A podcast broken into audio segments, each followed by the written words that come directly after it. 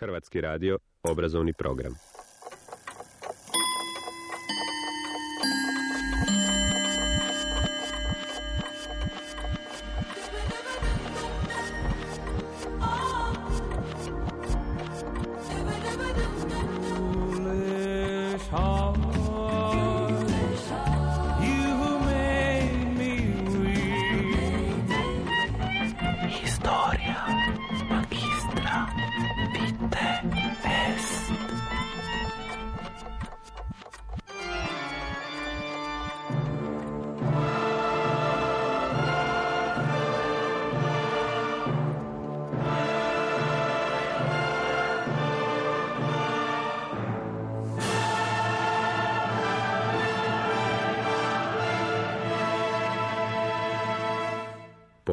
Četvrtkom.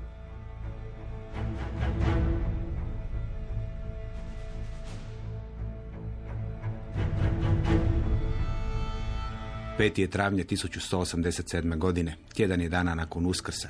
Upravo je prekinuto primirje između muslimanskih snaga koje predvodi sultan Saladin, Salah ad-Din Jusuf ibn Najub, vladar čija se vlast prostire od Nila do Tigrisa i Jeruzalemskog kraljevstva u kojem vlada kaos i stanje neobjavljenog građanskog rata.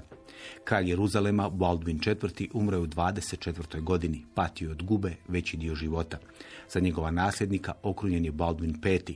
Njemu je bilo samo osam godina kada je dobio krunu. Baldwin je na prijestolje stupio u ožujku 1185. Umro je u kolovozu sljedeće godine. Njega je pak na prijestolju naslijedio Gi od Luzinjana, drugi suprug Sibile, sestre umrlog kralja Baldwina IV. Dok je Baldwin V bio na prijestolju, u njegovo ime vladao je Raimon III, grof od Tripolija, malene križarske države. Raimon je sa Saladinom 1185. ugovorio četverogodišnje primirje, koje je križarskim državama trebalo donijeti prijeko potreban predah. Ali 1187. Renal od Šationa, gospodar dvoraca Kerak i Montreal, prekinuo je primirje. Steven Ranciman u drugom tomu svoje povijesti križarskih ratova piše. Zaštićene primjerjem, velike karavane koje su putovale između Damaska i Egipta prolazile su bez smetnji kroz franačke zemlje. Pri kraju 1186. golema karavana putovala je iz Kaira praćena malenim konvojem egipatskih trupa, kako bi se zaštitila od beduinskih pljačkaša. Dok se kretala kroz Moab, Renal se iznenada obrušio na nju. Pobio vojnike i odveo trgovce i njihove obitelji zajedno s njihovim vlasništvom u svoj zamak Kerak. Plijena je bilo više nego ikad. Vijesti o toj sramoti došle su brzo do Saladina. Obziran prema sporazumu, poslao je Renalu zahtjev da se oslobode svi zarobljenici i nadoknadi njihov gubitak. Renal je odbio primiti izaslanike. Oni su otišli u Jeruzalem kako bi se požalili kralju Giju. Gi je slušao s naklonošću i zapovjedio je Renalu da plati odštetu. Ali Renal, znajući da zbog njegove potpore Gi ima prijestolje, nije se obazirao na tu zapovjed. Gi nije mogao niti je htio silom osigurati poslušnost. Kada je Saladin vidio da Renalda nitko neće natjerati na plaćanje odštete, zapovjedio je početak džihada protiv križarskih država.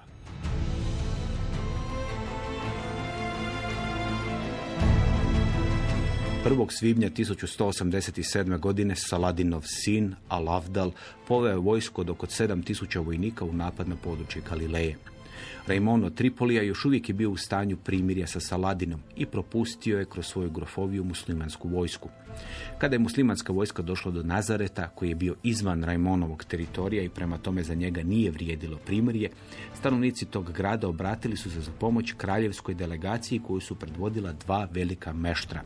Žerar od Ridfora, veliki meštar Templara i Rožer od Mulena, veliki meštar vitezova Ivanovaca ili hospitalaca. Meštri su uspjeli okupiti vojsku od oko 90 vitezova Templara i hospitalaca, 40 lokalnih vitezova te oko 300 narednika. Steven Ranciman piše.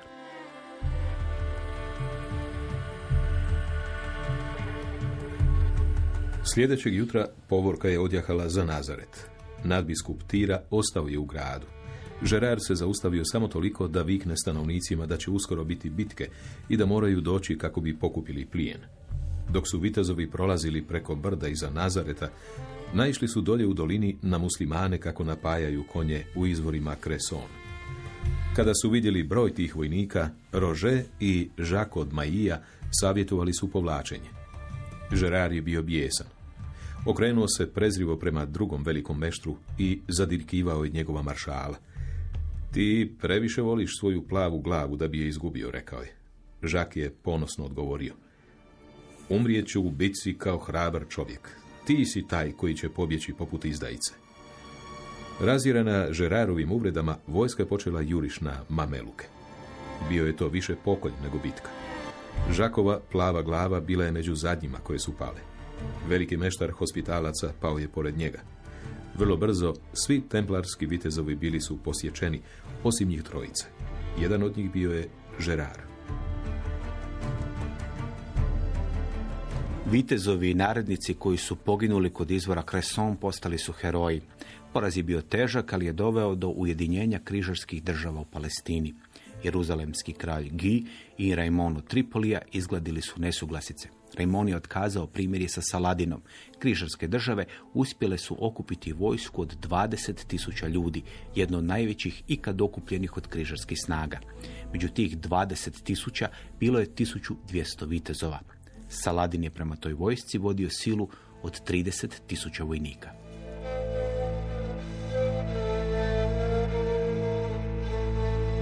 Križarska vojska našla se pred odlukom. Sukobiti se sa Saladinovom vojskom ili pričekati da se ona rasprši zadovoljna plijenom koji je skupljen na putu oko Galilejskog jezera.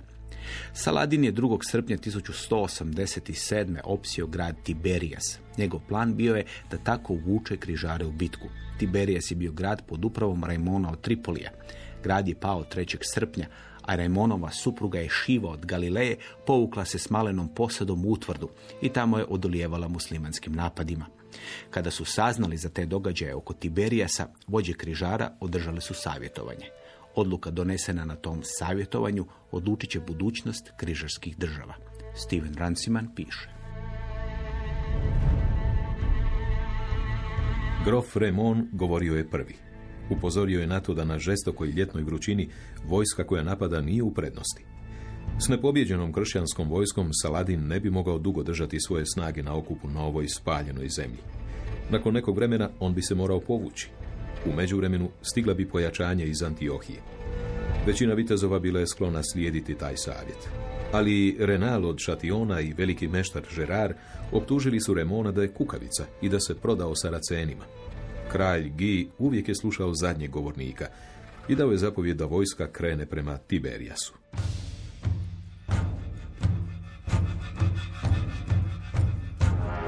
2. srpnja 1187. križarska vojska utaborila se u Seforiji, 30 km zapadno od Galilejskog jezera.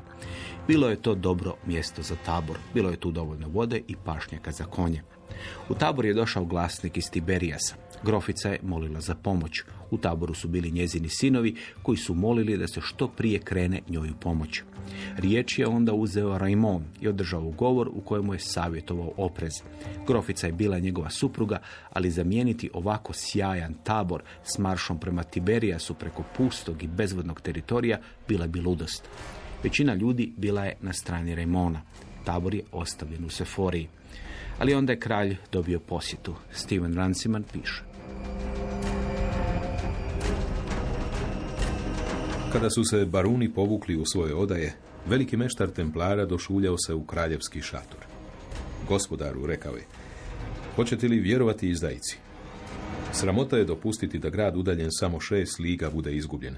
Templari će, izjavio je on, prije napustiti svoj red, nego propustiti prigodu da se osvete nevjerniku.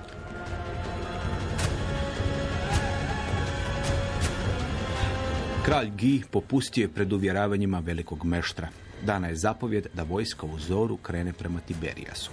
Saladin je čekao na križarsku vojsku. Svoje snage poveo prema Hatinu, mjestu na brdima gdje se cesta počela polako spuštati prema Galilejskom jezeru. U Hatinu je bilo dovoljno vode i pašnjaka. Tamo je Saladin sa svojih 30 tisuća vojnika čekao na križare.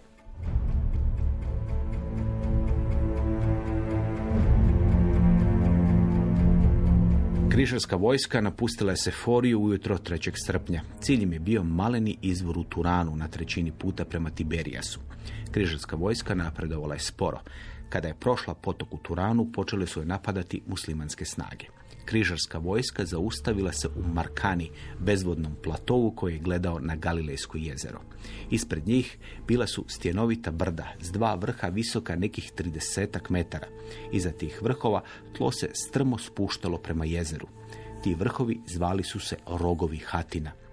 Kada je kralj tamo odlučio utaboriti vojsku, Rajmon je povikao, rat je gotov, mi smo mrtvi ljudi, kraljevstvo je gotovo. Križarska je vojska noć provela jadno, bez vode i hrane za konje. U noći Saladin je pokrenuo svoje snage i okružio križarsku vojsku. Jedan kroničar zapisao je da ni mačka nije mogla proći kroz taj obruč. Saladinova vojska napala je nakon zore. Steven Ranciman piše.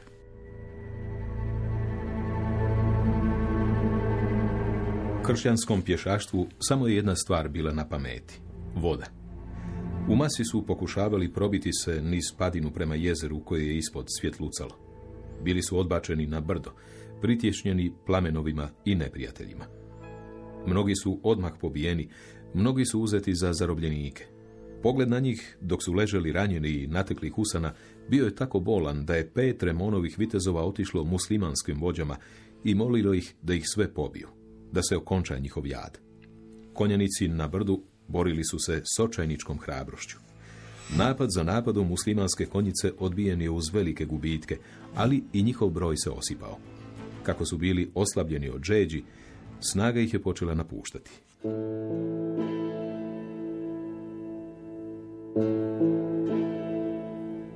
Većina križarskih vojnika i vitezova stradala je tog 4. srpnja 1187. u bici kod Hatina. Saladin je nakon bitke odrubio glavu Renalu, koji je prekinuo primirje. Saladin je tom prigodom rekao, drskost tog čovjeka prevršila je svaku mjeru. Kraljev život i živote mnogih plemića Saladin je poštedio. Najveću cijenu platili su templari i hospitalci, pripadnici vojničkih redova. Saladin je dao sufijima koji su se pridružili njegovoj vojsci da pobiju sve zarobljene templarske vitezove te vitezove reda hospitalaca. Na životu je ostavio samo velikog meštra reda, koji je bio jedan od najodgovornijih za katastrofe kod Krasona i Hatina. Templari su osnovani 1119. ili 1120. godine. Trebali su biti elitni vojni red koji će štititi križarske zemlje u Palestini. To su i radili desetljećima, ali na kraju savjeti velikog meštra reda Templara odveli su križare u poraz nakon kojeg će pasti Jeruzalem, a Templari će se polako morati zajedno s ostalim križarima povlačiti iz svete zemlje. Na kraju Templari će se skrasiti u Europi. Tamo će mač i rat zamijeniti trgovinom, bankarstvom i obradom zemlje, govori dr. Hrvoje Gračanin, socijka za povijest Filozofskog fakulteta u Zagrebu. Sve te činjenice onda ukazuju na ono što je bio glavni, glavni problem templarima potkraj 13. i početkom 14. stoljeća. Izgubili su dakle pravi smisao postojanja, teško je bilo opravdati njihovo e, djelovanje ako više nije postojalo Jeruzalemsko kraljstvo. Dakle, izgubljeni su e, kršćanski položaj na Bliskome istoku. Njihov prevelik e, utjecaj u financijskom životu francuskog kraljevstva, s druge strane to što su bili i država u državi, dakle, koji se nisu podvrgavali vladarevoj kontroli, ako su se vladari do toga vremena naučili da svi potpadaju pod njihovu vlast, Također je i kraljevstvo monarhija u to vrijeme postigla novu razinu ideološke, a iz toga onda stvarne političke snage, jer su obični ljudi, obični podanici počeli sebe ipak povezivati s vladarom kao simbolom države, a više se nisu toliko kretali prema crkvi kao nekoj nadpolitičkoj i nadnacionalnoj kršćanskoj ustanovi. I dakle taj osobni moment baš u konkretnom slučaju Filipa IV. Lijepo kojeg su odbili primiti, e, vjerojatno ga ne smatrajući dovoljno dobrim, kvalitetnim e, za sve ono što su oni e, propovjedali.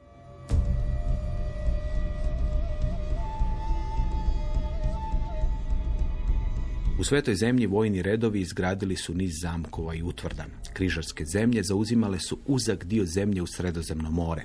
Na veliki broj vojnika nikada se nije moglo računati. Zato su dvorci, zamkovi, utvrde bili ključni za obranu križarskih država. Među najpoznatijim zamkovima i utvrdama u svetoj zemlji bili su Margat i Krek de Chevalier, koji su sagradili hospitalci i koji su branili sjever križarskih država. Templari su počeli graditi zamkove i utvrde u 12. stoljeću, ali tek u 13. stoljeću njihov red je imao dovoljno novaca da može krenuti u gradnju velikih građevina. Hugh Kennedy u knjizi Križarski zamkovi piše. Templarski radovi u ranom 13. stoljeću bili su masivni. Velike građevine hospitalaca Krak de Chevalier i Margat, koji su preživjeli slučajem, sada izgledaju puno impresivnije od bilo čega što su sagradili templari.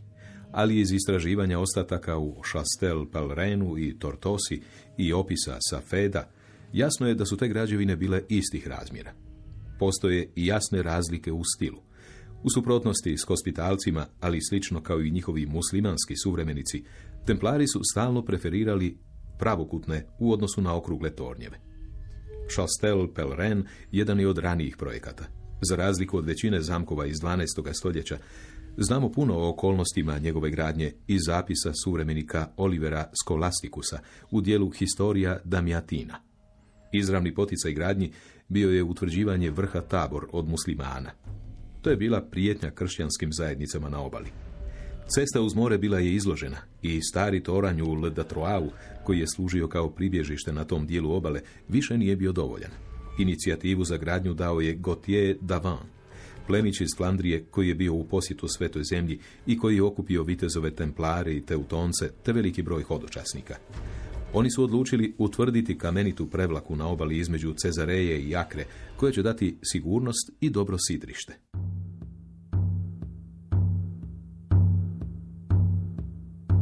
Radovi su počeli u veljači. Radovi na kopanju Jarka završeni su do Uskrsa, koji je te 1218. pao na 15. travnja. U sljedećih šest mjeseci završeni su radovi na unutrašnjem zidu koji je imao dva masivna pravokutna bastiona. Radovi su tako brzo napredovali jer su radnu snagu osiguravali hodočasnici. Graditelji su imali sreću i da su na mjestu gradnje zamka našli utvrdu iz starog vijeka, vjerojatno feničku. To objašnjava upotrebu velikih kamenova, znatno većih od onih koji su u pravilu klesali i upotrebljavali križari. Pored toga, za vrijeme radova iskopana je velika količina drevnog novca, koji je onda iskorišten kako bi se kupio materijal i platili računi. Glavni obrambeni sustav zamka sastojao se od moćnog bedema, koji je zatvarao kopneni dio prevlake. Bedem se sastojao od jarka s kosim zidom. Nakon toga dolazio je vanjski zid 6 metara debeo i 16 metara visok. Završetak zida okrunjen je nizom malenih kazamata i otvora za strijelce. U tom zamku bila su i dva velika tornja. Hugh Kennedy piše. Od jedne od tih kula ostalo je dovoljno da se može vidjeti da su imale tri kata, od kojih je na najvišem bila prostrana dvorana, koja se protezala u visinu od 34 metra. Te kule bile su povezane unutarnjim prolazima, tako sjajno zamišljenima, kako je to napisao Jacques de Vitry, da se naoružani konjanik mogao kretati gore dolje po stepenicama.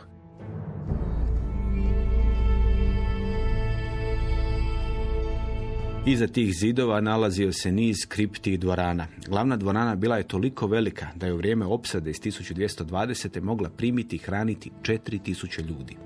U zamku je bila i oktogonalna kapela. Izvan tog zamka bio je maleni grad koji imao crkvu, kupelj te maleni obrambeni zid. Zamak Chastel Palren bio je gotovo neusvojiv. Godine 1220. opsjedala ga je vojska koju je vodio Al-Malik Al-Muazam, koji je dopremio i sedam velikih opsadnih sprava. Njegove opsadne sprave i katapulti nisu mogli ni dosegnuti tornjeve Chastel Palrena. Dok se zamak mogao opskrbljivati s mora i dok je bilo dovoljno branitelja, on je bio neosvojiv. Tek 1291. nakon pada Akre, zadnjeg velikog križarskog uporišta u svetoj zemlji, Chastel Palren je pao. Nije bilo ljudi za njegovu obranu.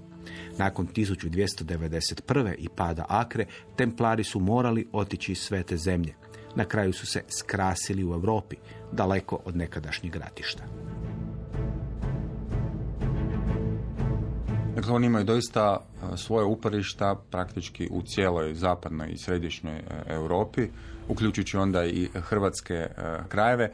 Inače, prvi njihov posjet je bilo selo Zdelja, zapravo kod Virija u tome podravskome području. Imali su još niz uporišta, čak i preceptorata. U svom slučaju jedan od najvažnijih je bila Vrana.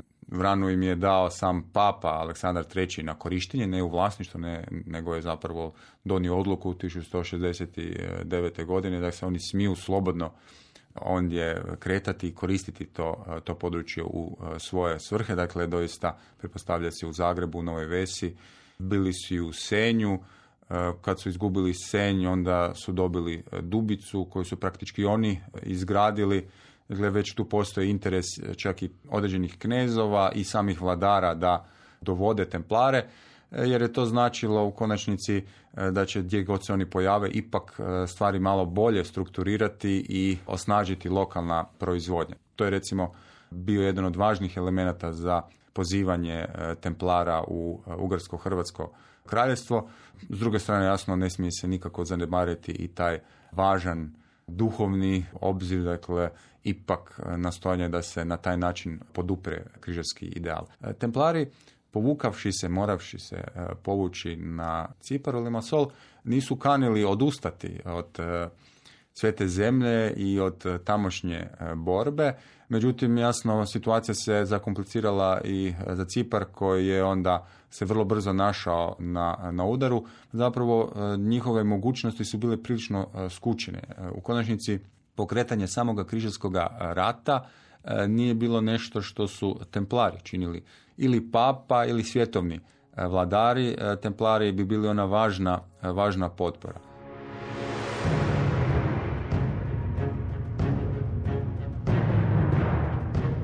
Vojni redovi počeli su se širiti izvan svete zemlje još početkom 13. stoljeća. U srednjoj Europi prvi su došli Teutonci, koji su vodili križarske vojne u Pruskoj i Livoniji, gdje su još uvijek poganske narode mačem privodili kršćanstvu.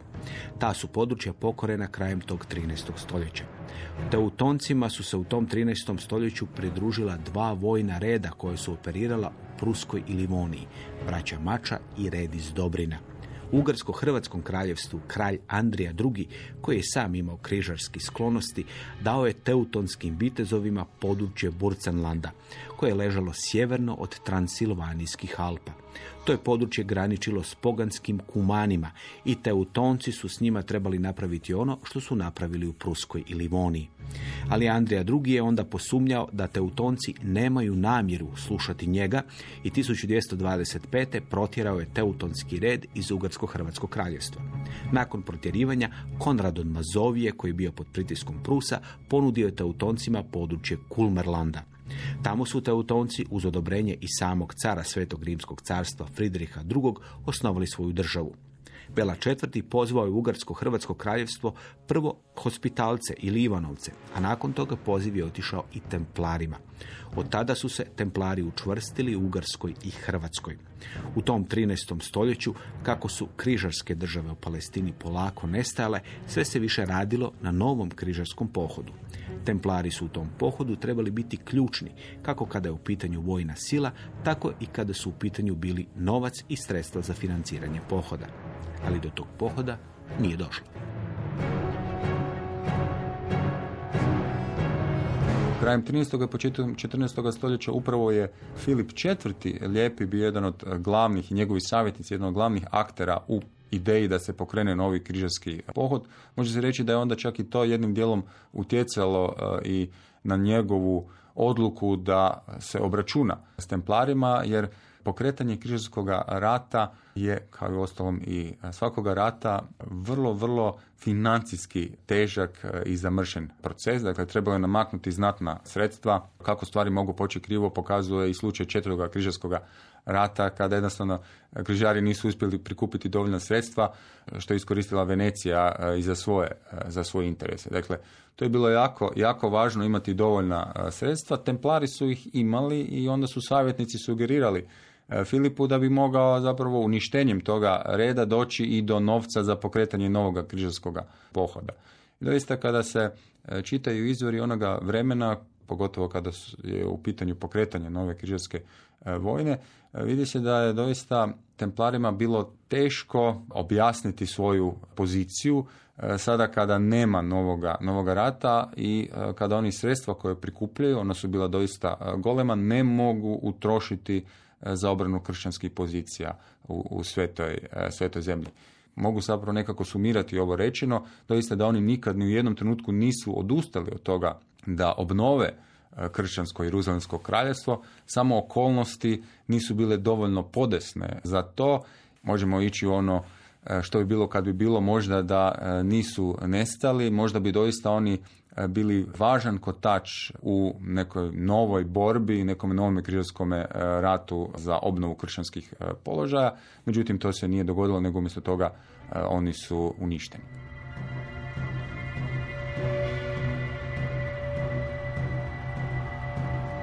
Temelj ekonomske moći Templara proizlazio je iz darivanja posjeda. Te su posjede njima darivali plemići koji su smatrali da time čine Bogu ugodno djelo. Prihodi od tih posjeda trebali su biti upotrebljeni kako bi se ojačala obrana križarskih država u svetoj zemlji. Templarija i ostali vojni redovi bili su sjajni u upravljanju tim posjedima. Pored toga, templarska vještina u pratnji hodočasnika i njihova mreža kuća i vojnih uporišta i utvrda omogućavali su im da razviju prvu bankarsku mrežu u Europi. Alan Forey u Oksfordskoj povijesti križarskih ratova u poglavlju Vojni redovi 1120-1312 piše. U Aragonu, na primjer, oni su posuđivali novac već u 1130-ima i u kasnom 13. stoljeću redovno su posuđivali kruni Aragona. U 12. stoljeću pozajmice su tražene kako bi se podmirila neka posebna potreba, ali u stoljećima koja su uslijedila, posuđivanje je postala redovita pojava financiranja vlasti. Novčane obveze vladara povećavale su se i kako bi podmirili novčane potrebe, oni su pribjegavali kratkoročnim pozajmicama. Vladari su se okrenuli prema onima čiji je kapital bio dovoljan da osigura velike svote. U tu skupinu ubrajale su se ne samo tvrtke talijanskih trgovaca, već i templari. Iako je bilo prigoda kada su se sami templari morali zadužiti kako bi podmirili kraljevske zahtjeve za novcem. Kako bi osigurali kraljevsku naklonost, oni nisu mogli lako odbaciti zahtjev za pozajmicom.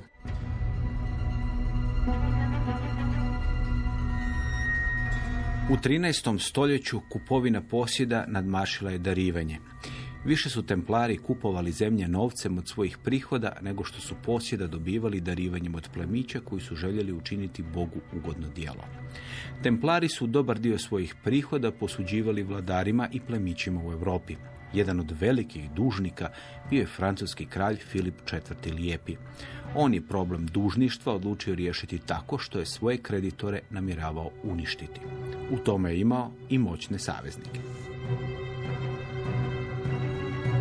Velika prednost u tom trenutku je bila činjenica e, što je na papinskom e, prijestolju e, sjedio e, Clement V, Bertrand de Got, koji je bio francuskoga e, podrijetla, bivši e, nadbiskup Bordeaux koji je stajao pod direktnim utjecajem francuskoga e, kralja. Doduše to još kada je sve krenulo e, nije bio e, početak takozvanog avinjonskog služanstva, ali stvari su išle tomu. Naime, i sam novi papa se uvelike e, oslanjao na francuskog kralja e, i njegovu moć kako bi se uopće održao u prilično zapletenim odnosima koji su bili i na samoj rimskoj kuriji i općenito e, u Rimu u- onome vremenu kada su se različite struje e, borile za e, prevlast i položaj papa i nije baš bio osobito, osobito siguran.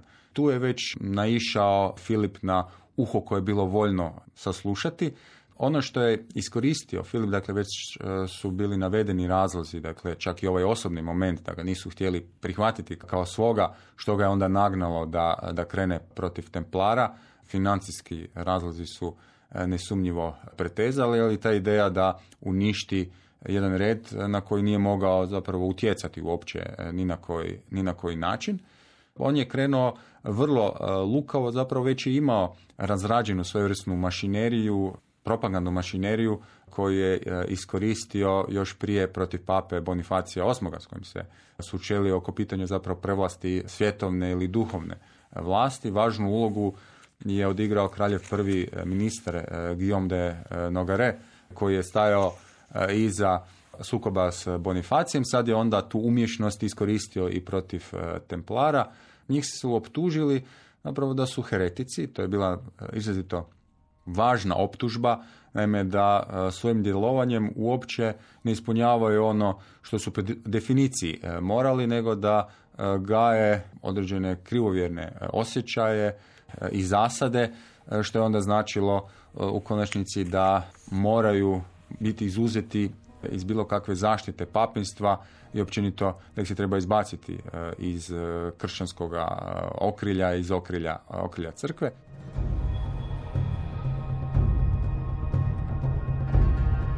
Odnos kreditora i dužnika između templara i francuskih vladara počeo je 1148. kada su templari posudili novac francuskom kralju Luju VII. Templari su kralju posudili novac kako bi on mogao otići na drugi križarski pohod. Od početka 13. stoljeća templari su služili kao kraljevski rizničari.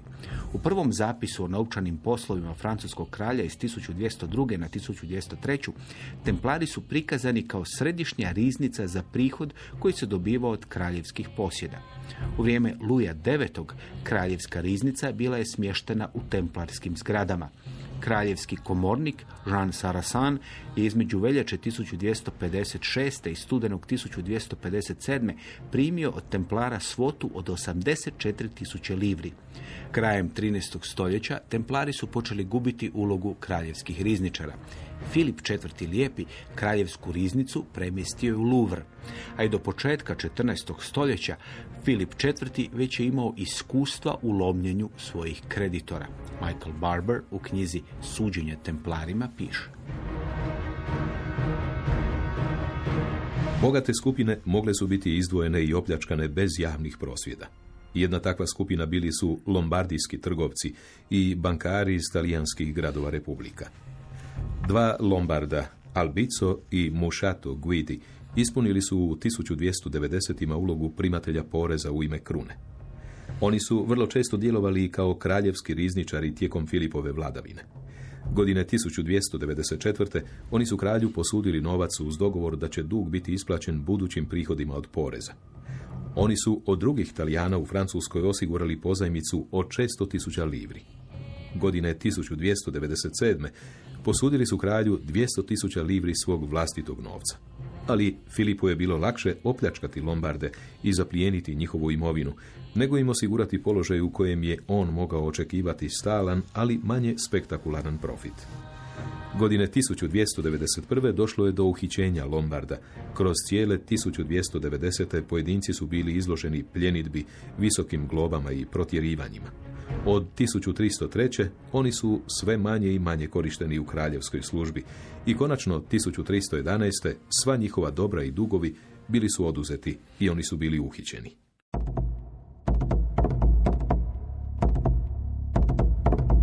Židovi su također došli pod Filipov žrvanj. Godine 1306. na dan 22. lipnja počela su uhićivanje židova u Francuskoj. Njihova imovina zapljenjena, a oni su protjerani iz kraljevine. Templari su više od Lombarda i židova bili upleteni u kraljevske poslove s novcima. Iako je od kraja 13. stoljeća Filip pokušavao ograničiti ulogu Templara u novčanim poslovima kraljevstva, 1306. kralj od Templara zatražio da plate vojnike koji su služili u Flandriji. U listopadu 1307. kada su počela uhićenja Templara, Jean od Tura, templarski rizničar u Parizu, nadgledao je kraljevske novčane poslove u Normandiji. Kao i kada su u pitanju Lombardi i Židovi, Filip IV. Lijepi odlučio se riješiti svojih kreditora na već prokušani način. Također, spočitavali su im i jedan težak grijeh, sodomiju, to za srednjovjekovne okvire, pa praktički zapravo do 19. stoljeća je isto značnica za e, homoseksualnost. To su bile dvije najvažnije optužbe koje su onda, može se reći, e, oborile i također onda su još e, ubacili i idolopoklonstvo kao jedan e, element koji je trebao dodatno potkrijepiti to da su oni krajnje pokvareni, iskvaren i ne valjao red.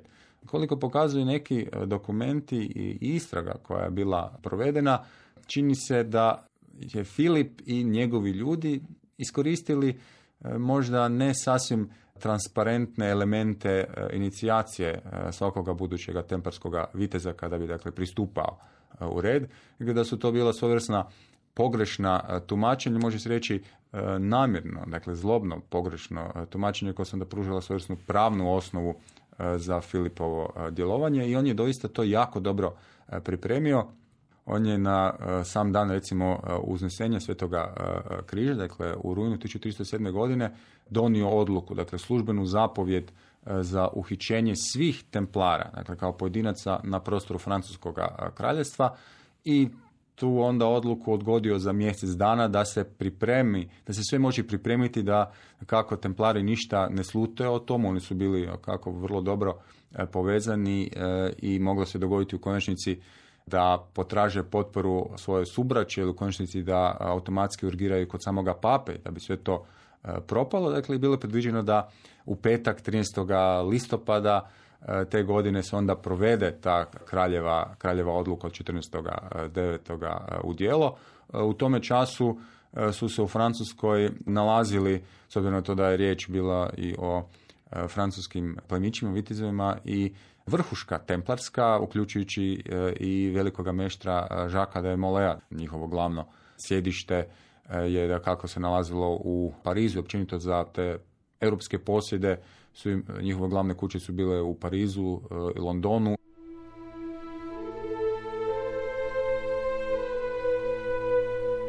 Filip IV. Lijepi stupio je na prijestolje u listopadu 1285. On je bio 11. član obitelji Kapetovića koji je stupio na francusko prijestolje. Od Iga Kapea, koji je na prijestolje došao 987. godine, obitelj Kapetovića polako, ali sigurno je proširivala vlast francuskih kraljeva. U početku ta je vlast obuhvaćala takozvani Ile-de-France, područje koje je obuhvaćalo današnju sjeverosredišnju Francusku. U vrijeme Filipa IV. Francuska je bila moćna europska država, njezin kralj jedan od najmoćnijih vladara u Europi. I sama pojava Filipa IV. zvanog Lijepi bila je posebna. Michael Barber piše.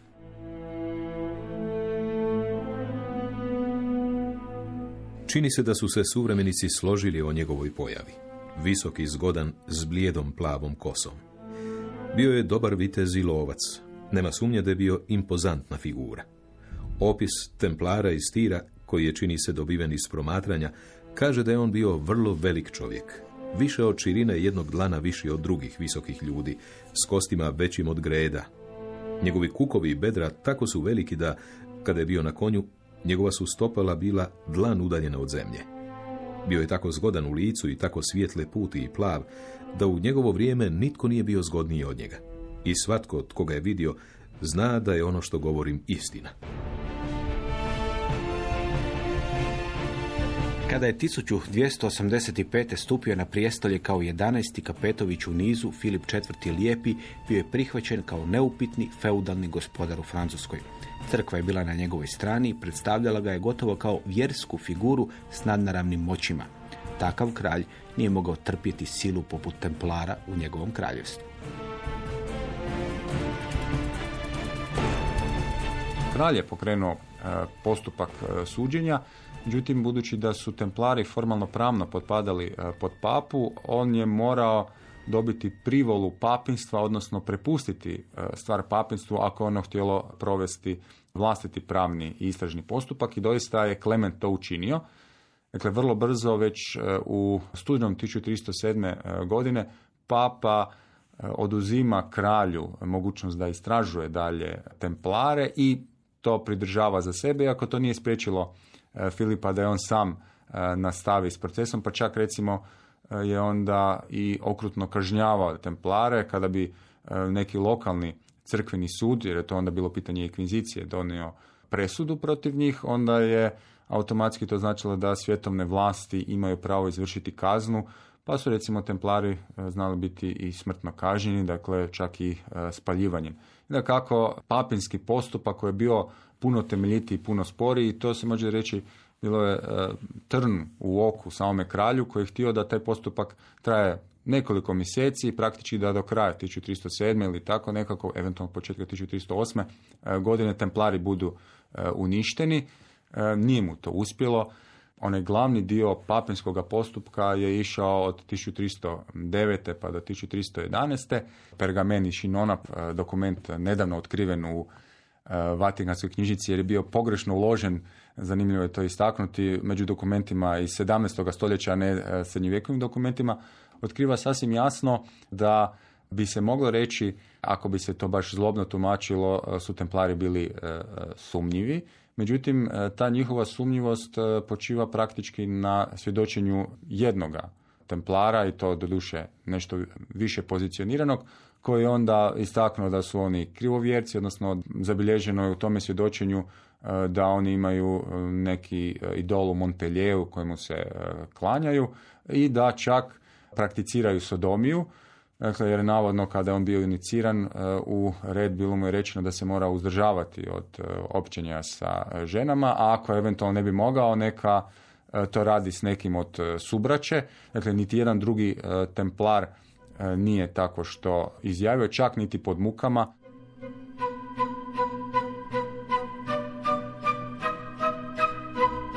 Katari su bili srednjovjekovna sekta koja se iz Bizanta početkom 10. stoljeća počela širiti po cijeloj Europi. U biti riječ je o manihejskoj sekti koja je poučavala da postoje dva boga, bog dobra i bog zla. Zao bog starog zavjeta stvorio je materiju, dobri bog novog zavjeta stvorio je duhovni svijet. Dobri bog poslao je jednog od anđela, Isusa Krista, da ljude pouči dobrom i čistom životu i kako da ljudi čisti odu u nebo. Stanje čistoće postiže se asketskim životom, uzdržavanjem od mesa, braka, spolnih odnosa i vlasništva. Službena crkva, istočna i zapadna, smatrana je sotonskom organizacijom. Katarska crkva bila je ustrojena po uzoru na ranu crkvu iz doba apostola i prvih crkvenih otaca. Katarska hereza proširila se po Europi. U Francuskoj ona je posebno bila jaka na jugu. Godine 1209. nakon što nisu uspjeli pokušaj mirnog raspuštanja Katara na jugu, papa Inocent III. pokrenuo je križarski pohod protiv njih. Pohod protiv Katara ili križarska vojna protiv Albigenžana potrala je do 1229. Kako to piše Christopher Tierman u svojoj povijesti križarskih ratova, vojska francuskog kralja i plemića sustavno je dolinu za dolinom, zamak za zamkom čistila južnu Francusku od Katara. Nakon mira u Parizu, koji je uništio nezavisnost plemića na jugu i vlast francuskog kralja proširio na taj jug, protiv Katara se borila inkvizicija, koja je upotrebom svih sredstava nastojala uništiti tu herezu. Metode u borbi protiv Katara upotrebljene su i protiv Templara.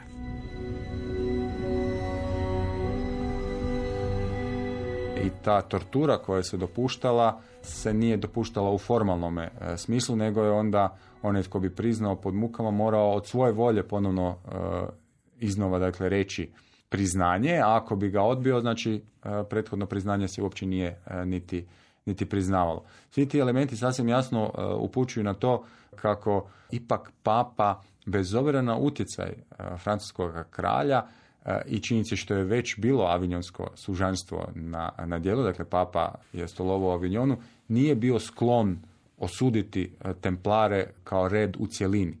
Dakle, samo pojedini e, templari su na koncu e, bili pronađeni krivima i to da kako samo oni koji recimo nisu se ozbiljno pokajali za svoje, za svoje grijehe i za svoje propuste i prijestupe, jer po definiciji onda bi im se udjelio oprost ako su to učinili na, na vrijeme. Tu je papa, može se reći, zapravo i sebe zaštićivao. Da je kojim slučajem osudio red u cjelini, to bi onda značilo da je i on kriv, jer su templari bili direktno podvrgnuti njemu. Drugim riječima moglo bi se ustvrditi da je i papa podržavao njihovu herezu, njihovo krivjere, njihovo idolopoklonstvo i ne da Bože sodomije.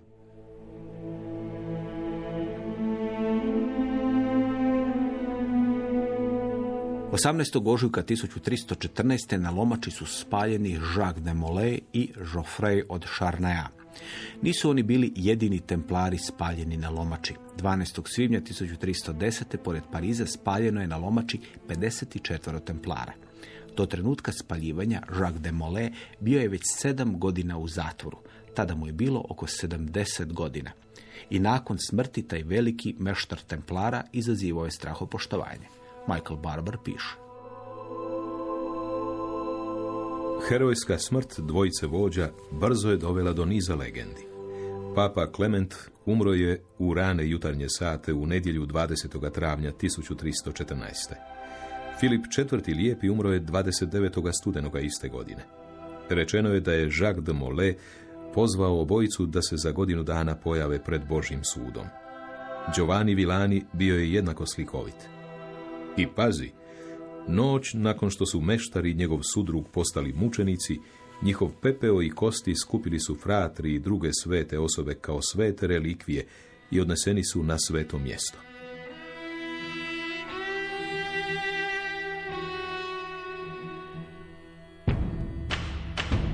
Templari su na kraju uništeni, ali Filipova želja da otme svu njihovu imovinu nije se ostvarila. Papa Klement V tu je imao svoje interese. Govori dr. Hrvoje Gračanin, socijaka za povijest Filozofskog fakulteta u Zagrebu. Dakle, službeno je onda e, Papa Klement V na koncilu u Vijeni 22. ožujka 1312. raspustio red. Od toga trenutka red više ne postoji, međutim sva imovina, budući da su se oni podvrgavali direktno papinstvu, je pripala crkvi. Dakle, čak niti Filip, iako se borio žestoko kao lav da e, dođe u posjet njihove imovine, nije jednostavno mogao e, ništa. Jedino je, može se reći, bila neka e, osveta što je na koncu dao smaknuti toga posljednjega velikoga meštra Žaka de Molea 1314. godine, dakle u Parizu, spaljen je kao krivovjerac. Slaba zapravo zadovoljština za, za Filipa. Jednostavno imovina Templara je prešla u ruke drugih redova, poneprije Ivanovaca. Jedini izuzetak je bila Španjolska i Portugal, odnosno može se reći Španjolsko kraljevstva, jer u to vrijeme još ne postoji Španjolsko kao politička tvorba, jer su osnovani novi redovi ili već stari postojeći redovi su onda dobili tu imovinu Templara. Recimo u Portugalu je osnovan novi Kristov red koji onda jednostavno pokupio su imovinu i što je najbolje od svega upravo su templari, bivši templari postali članovi toga novoga reda i inače to je bilo karakteristično za Pirinejski polotok da jednostavno bivši templari bi pristupili već postojećim, postojećim redovima. Jasno, u drugim zemljama gdje god je bilo Ivanovaca i gdje god su oni pretezali, to je bilo osjetljivije pitanje zbog toga žestoga trvenja između ta dva reda. Međutim, imovina je doista prešla dobrim dijelom u ruke Ivanovaca. Nešto malo su dobili teutonci, jasno, u njemačkim zemljama i to su onda koristili nekako za svoju vrlo aktivnu politiku, politiku širenja. Templari dakle, nisu opstali više kao red i nisu mogli opstati kao red. Izgubili su bilo kakvu mogućnost čak i na ovoj pojedinačnoj razini da dobiju neku zadovoljštinu. Iako ponavljam, papa nije osudio red u, u cjelini i to treba naglasiti i nađeno je to neko rješenje koje onda s jedne strane mogla zadovoljiti pogotovo ambicije nekih templara da nastavljaju ispunjavati svoju viteško-duhovnu zadaću, a s druge strane jasno ondje gdje to nije bilo moguće morali su se vratiti civilnome životu nakon što bi da kako bili osobno odriješeni, odriješeni bilo kakve krivnje. Inače, taj progon templara se praktički nije dogodio nigdje drugdje nego u Francuskoj. Svi ostali krajevi gdje su oni boravili, gdje su imali svoja uporišta, bili su izuzeti od takve vrste progona. Jako jasno su pokrenute istrage protiv njih jer je to u konačnici i nalagala činjenica što je papa krenuo s postupkom protiv templara.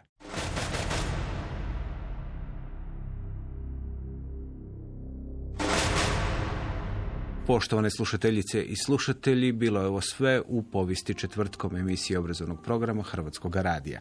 Današnju emisiju za vas su napravili tekst čitao Ivan Kojundić, emisiju snimio Miroslav Šeb, a u rediju i vodio Dario Špelić. Lijep pozdrav i do slušanja.